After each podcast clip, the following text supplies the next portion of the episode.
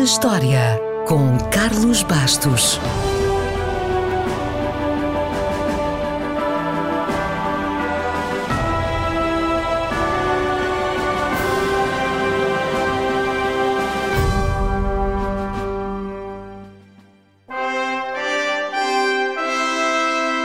A 24 de maio de 1998, a Exposição Mundial de Lisboa tinha aberto as suas portas há dois dias. E a pergunta só pode ser uma: se não foi à inauguração, onde é que estava neste dia em 1998? Desde que a Inglaterra ou a França começaram a realizar exposições universais, no final do século XIX, a ideia tem sido sempre a mesma: apresentar a melhor versão possível do próprio país. No nosso caso, era preciso mostrar que já iam longe os anos de atraso face à Europa, que Portugal era uma democracia moderna e autoconfiante e que tinha um passado glorioso ligado ao mar. Espanha tinha organizado, seis anos antes, a Expo 92 em Sevilha, a propósito dos 500 anos da primeira viagem de Colombo ao Novo Mundo. Para a Expo 98, Portugal não se deixou ficar e usou os 500 anos da descoberta do caminho marítimo para a Índia e, já agora, toda a sua história marítima. O tema não deixava dúvidas. Os oceanos, um património para o futuro. A Expo 98 abriu as portas a 22 de maio e durou até 30 de setembro. Foi uma festa de verão que durou mais do que as férias escolares. Participaram 146 nações, incluindo países sem litoral, como a Suíça ou a Bolívia, mas toda a gente se focou na água. É sempre bom lembrar que 70% da superfície da Terra está coberta por água.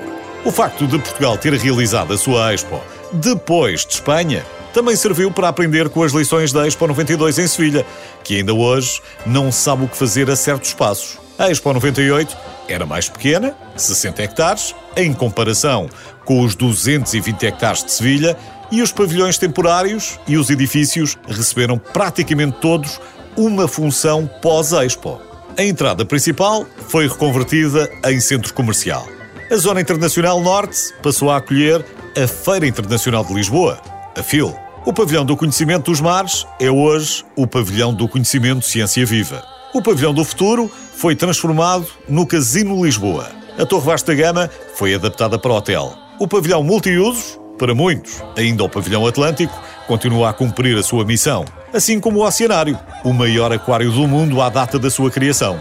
Todos eles fazem hoje parte do Parque das Nações.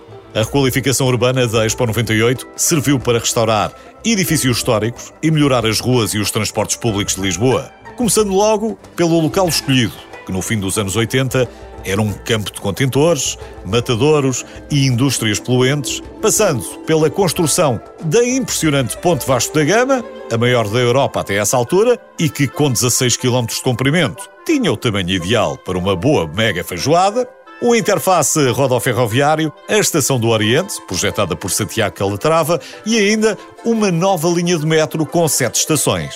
Toda esta requalificação, apesar dos 2 mil milhões gastos, teve inúmeras críticas positivas e houve quem tivesse dito que pensámos no futuro e fomos muito pragmáticos. Ora, isto é uma coisa que não se ouve todos os dias em relação aos portugueses. Podíamos ainda falar dos 5 mil eventos musicais, um dos maiores festivais musicais da história da humanidade, ponto, do Gil, da Paula de Cisa Vieira, do Teleférico, dos Vulcões d'Água ou dos Olharapos, mas não há tempo para mais. Deixo só o pressário. O bilhete de um dia custava 25 euros. Se fosse apenas para a parte da noite, era metade. Existia também um passe de acesso limitado durante os meses da exposição que custava 250 euros. Preços de 1998. Era caro? Havia mais dinheiro? Talvez. Mas passaram pela Expo 98 11 milhões de visitantes.